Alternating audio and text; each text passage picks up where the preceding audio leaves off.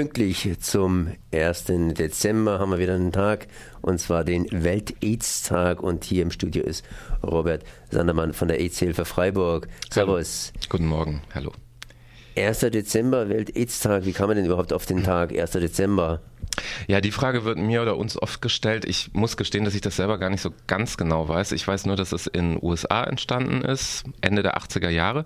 Der erste Welt-AIDS-Tag war 1988 und es ging einfach darum, ein, ja, ein Datum zu finden, was noch nicht vergeben ist einerseits, denn es gibt ja Welt alle möglichen Tage. Da ist ja schon vieles belegt und das andere soll, es sollte halt was äh, Einprägsames sein, deswegen der erste. Und ich nehme an, der Dezember, das liegt auch so ein bisschen an der Jahreszeit, weil es ja oft dann auch einhergeht mit Spendensammeln und mit diesen ganzen Geschichten. Und das ist im Dezember äh, normalerweise ein bisschen einfacher als, sagen wir mal, mitten im Sommer oder so. Und wir sammeln jetzt hier rund um das Thema 1. Dezember praktisch die Themen, die mit AIDS zu tun haben. Das heißt, in Freiburg findet hier wieder mal, ist eine lange Geschichte, wieder mal hier der Welt AIDS-Tag statt, sprich mit einigen Veranstaltungen und natürlich auch mit der ganzen Problematik. Ähm, wenn man so lange über AIDS redet, dann weiß man, AIDS gibt es, das weiß eigentlich jeder, ne? müsste eigentlich klar sein, müsste man eigentlich nicht drüber reden, ne? aber trotzdem, äh, man vergisst immer wieder die Details. Ja, und die verändern sich ja auch. Also HIV und AIDS, das war ja früher wirklich eine fast in jedem Fall tödliche Erkrankung, noch bis Mitte der 90er Jahre. Dann kamen die ersten äh, Medikamente sozusagen. Es gab dann diese sogenannten Kombinationstherapien. Die haben sich immer weiter verbessert. Heutzutage ist es so, dass es von Medizinern und Medizinerinnen schon mehr als so eine Art chronische Erkrankung gesehen wird, zumindest in den Ländern, wo diese Medikamente verfügbar sind. Das ist ja auch nicht überall auf der Welt so leider. Äh, das heißt, es ist auch so ein bisschen aus dem äh, öffentlichen Blickfeld verschwunden. Früher hast du das den Leuten angesehen, regelrecht, ab einem bestimmten Zeitpunkt. Heute siehst du das eigentlich nie, außer vielleicht bei Leuten, die schon schon ganz lange das haben, die schon eine schwere Krankheitsgeschichte hinter sich haben. Und dadurch ist es natürlich auch ein Stück weit aus dem öffentlichen Bewusstsein verschwunden. Es wurde auch natürlich von anderen Themen teilweise verdrängt, verlagert. Unsere äh, moderne Mediengesellschaft braucht ja immer wieder neue äh, naja, bisschen sensationelle Themen oder neue Dinge, die dann so einen Platz einnehmen.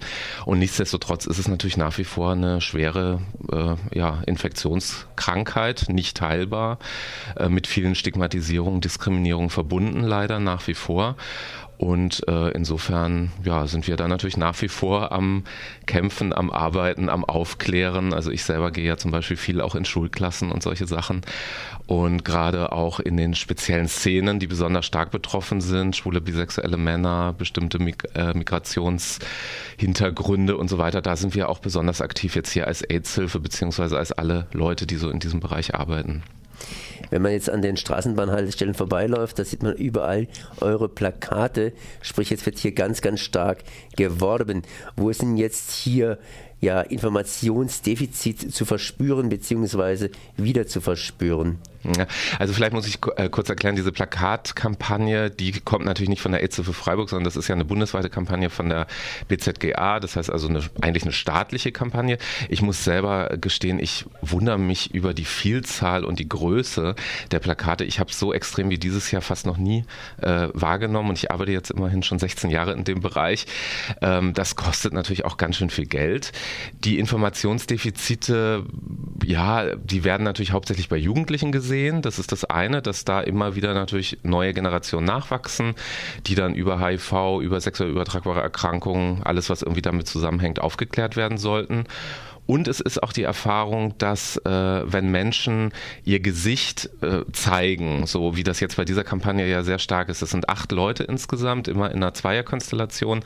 Eine davon ist eine zumindest ehemals sehr bekannte Popsängerin Sarah Connor, die also ja einen relativ hohen Bekanntheitsgrad hat. Vor Jahren war es mal Boris Becker oder irgendwelche anderen Promis.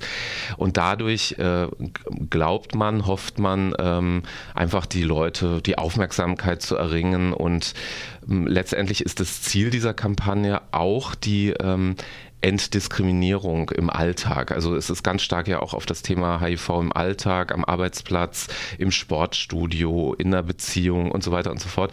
Also es soll einfach dazu beitragen, normaler in Anführungszeichen mit Menschen umzugehen, die HIV-positiv sind. Man weiß es nicht. Das heißt, wenn man HSV-positiv geworden ist, weiß man es zumindest am Anfang nicht oder man versteckt es ganz einfach. Wie heißt es so schön? Jetzt bekommt man nicht, jetzt holt man sich.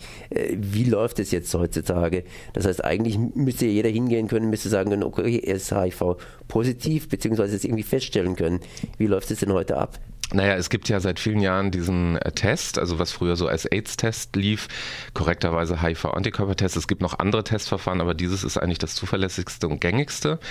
Und äh, im Grunde mm, empfehlen wir schon auch Leuten, die irgendwelche Risiken hatten, diesen Test auch mal von Zeit zu Zeit zu machen. Je nachdem natürlich, wie die Menschen leben.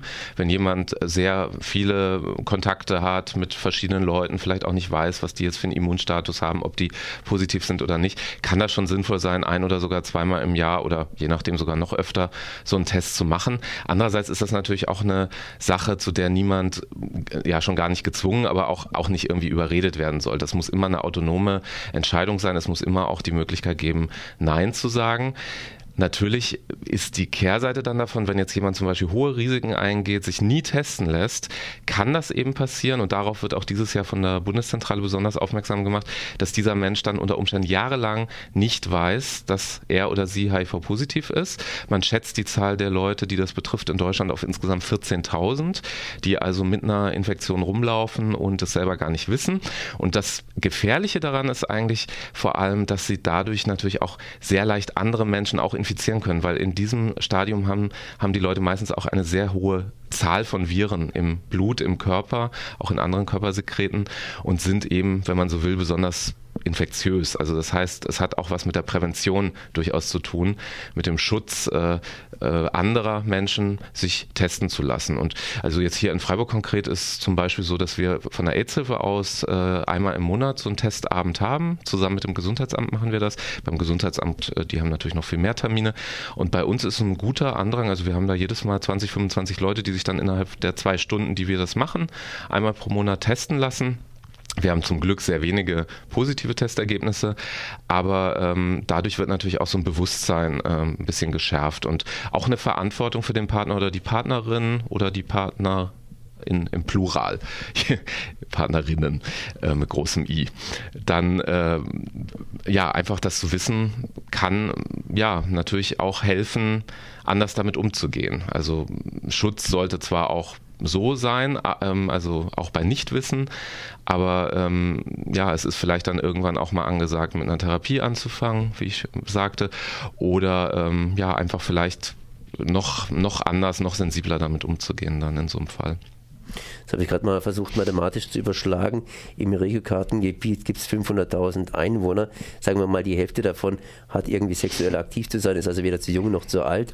Und bei euch tauchen hier pro Monat 25 Menschen auf. Das sind so etwa ein Promille oder habe ich mich da geirrt? Das heißt also relativ wenig, wenn man es so mal betrachtet. Ja, wobei wir ja dann nur eine Teststelle sind. Also du kannst diesen Test ja auch beim Arzt machen, beim Hausarzt. Viele Leute machen das so. Du machst ihn ähm, unter Umständen direkt im Labor. Es gibt hier ein großes Labor in Freiburg, wo manche Leute das auch direkt äh, machen. Dann eben, wie gesagt, Gesundheitsamt, die haben pro Jahr, glaube ich, 1500 oder irgend sowas Tests immerhin in Freiburg, alleine in Freiburg. Es gibt dann ja noch Gesundheitsämter auch im Bereich der Regiokarte, also sprich in, äh, in Emmendingen zum Beispiel, das ist ja in dem Bereich drin. Gut, Lörrach ist nicht mehr drin, aber es ist auch, äh, auch noch in der Nähe. Also jede etwas größere Stadt hat so ein Gesundheitsamt, wo es ein anonymes Testangebot gibt. Äh, natürlich gibt es Menschen, die sich nie testen lassen. Das ist schon richtig. Und das, diese Menschen sind wahrscheinlich sogar in der Mehrzahl, weil sie aus unterschiedlichen Gründen, ja, vielleicht glauben, das betrifft sie nicht, sie haben keine Risiken, sie gehören nicht zu bestimmten Risikogruppen, in Anführungszeichen. Ähm, und es ist natürlich auch nicht unser Ziel, die gesamte Bevölkerung durchzutesten. Da gab es ja mal den unseligen Herrn Gauweiler in den 80er Jahren, der solche Ziele formuliert hat, so nach dem Motto Massenscreenings und dann die Leute irgendwie rausziehen, möglichst noch irgendwie kennzeichnen, um dann irgendwann auf Null zu kommen bei den äh, Neuinfektionen. Mal davon abgesehen, dass das wahrscheinlich nicht mal in einer Diktatur funktionieren würde. In einem einigermaßen freiheitlichen Land funktioniert es erst recht nicht. Ähm, und, und es ist auch mit Menschenwürde und sonstigen Dingen nicht vereinbar aber Menschen dazu zu bringen, ähm, für sich selber Verantwortung zu übernehmen und eben auch für andere. Und da gehört die Gesundheit natürlich auch dazu. Da gehören auch andere Lebensbereiche dazu. Aber aus unserer Sicht natürlich, äh, aus unserer Sicht natürlich auch sehr wichtig die, die gesundheitlichen Bereiche. Da werben wir schon dafür. Ganz besonders natürlich, wenn wirklich Risiken da sind. Du hast vorhin waren. immer von Mensch geredet, von er, sie, vor allen Dingen mit großem I äh, und natürlich Risikogruppen angesprochen. Ja. Lohnt es sich jetzt hier die Risikogruppen aufzuzählen, beziehungsweise wer besonders betroffen ist, wie sich das Ganze entwickelt? Oder soll man ganz generell einfach nur den Menschen ansprechen und sagen, jeder sollte mal vielleicht so einen Test mitmachen, einfach auch um einen Test erlebt zu haben, wie es abläuft, mhm. auch wenn er sich jetzt selber nicht bei der Risikogruppe dabei sieht. Ja, zwei Sätze kann ich schon dazu sagen. Also es ist natürlich so, HIV ist nicht gleichmäßig verteilt in der Bevölkerung. Ich denke, das wissen die meisten Leute auch. Es gibt bestimmte Gruppen, Männer, die gleichgeschlechtliche Kontakte haben oder Menschen, die äh, unsafe, äh, also Spritzen zum Beispiel, unsaubere Spritzen benutzen, äh, Drogenkonsum zum Beispiel oder eben auch Menschen, die aus bestimmten Ländern kommen, wo das sehr stark verbreitet ist. Nichtsdestotrotz würde ich dir zustimmen, es betrifft alle Menschen tatsächlich. Und ähm, jeder Mensch kann auch in eine, in eine Situation gelangen, die ihm oder ihr vielleicht gar nicht als Risikosituation bewusst ist. Also um vielleicht mal ein Beispiel zu nennen, es gibt Männer, die sind bisexuell. Die haben sexuelle Kontakte mit Männern sowohl als auch mit Frauen. So. Und diese Männer reden aber auch nicht immer so gerne darüber. Es gibt Männer, denen ist das eher ein bisschen peinlich, dann zum Beispiel ihrer Partnerin gegenüber. Ich habe dieses Thema in meiner Beratung fast jeden Tag und es sind auch immer wieder verschiedene Männer. Es ist nicht immer der gleiche, der sich dann immer wieder meldet. Äh, übrigens auch bei der Rosa Hilfe. Also wir arbeiten ja auch von der AIDS-Hilfe aus eng und ich auch in selber Person sozusagen mit der Rosa Hilfe zusammen. Da ist es auch ein sehr häufiges Thema. Äh, und bei diesen Männern ist es so, da kann es sein, dass sie ein Risiko hatten, meinetwegen bei einem Kontakt, wo sie sich im Internet verabredet haben oder in einer schwulen Sauna waren oder so. Und dann äh, aber haben sie solche Angst davor, dass sie vielleicht noch nicht mal zum Test gehen, vielleicht einfach versuchen, das zu vergessen, gar nicht drüber nachzudenken. Und wir kennen einige Fälle, wo dann tatsächlich auch die Partnerinnen entweder zumindest einer Gefährdung ausgesetzt wurden oder vielleicht sogar infiziert wurden. Also das gibt es tatsächlich. Ähm, ich will jetzt aber hier natürlich nicht sagen, die bösen, bösen Männer, die tragen das dann in die Beziehung rein. Das gibt es natürlich umgekehrt, kann es sowas genauso geben. Und es kann einfach Situationen geben, die, ja, die, die du auch nicht so richtig einschätzen kannst. Siehst du das jedem Menschen an, ob der mal vor zehn Jahren Kontakt mit Drogen hatte oder so, oder mit was für Drogen oder, oder, oder so. Oder in welchem Land der sich so aufgehalten hat und vielleicht äh, da auch mal sexuelle Kontakte hatte und sei es auch nur eine Urlaubsreise gewesen. Also das heißt, im Grunde ist es wirklich so, dass es alle Menschen betreffen kann. Und manche aber halt besonders. Also so unterscheiden wir das immer dann so ein bisschen. Ihr habt jetzt zumindest um den 1. Dezember herum hier in Freiburg bestimmte Aktionen, bestimmte, ja, bestimmte Veranstaltungen. Was läuft denn hier ab? Also ganz äh, traditionell und klassisch ist unser Infostand in der Fußgängerzone. Das machen wir jedes Jahr. Dieses Jahr, das ist vielleicht wichtig, das zu betonen, machen wir es nicht direkt am Welt-Aids-Tag. Der fällt nämlich auf einen Sonntag. Kommenden Sonntag ist das ja, 1. Dezember. Ähm, der findet statt schon am Samstag. 30. November, da ist einfach mehr los in der Innenstadt. Und da stehen wir äh, auf Höhe Modehaus Kaiser, ungefähr untere Kaiser-Josef-Straße Richtung Siegesdenkmal. Das machen wir zusammen mit dem Gesundheitsamt und dem SKF-Treff. Das ist eine Frauen-Aids-Beratungsstelle hier in Freiburg. Ja, und dann haben wir viele andere Aktionen noch. Also einen Empfang zum Beispiel möchte ich noch besonders äh, betonen. Der ist äh, direkt dann am Welt-Aids-Tag selber am 1. Dezember abends um 18 Uhr im Museum für Neue Kunst.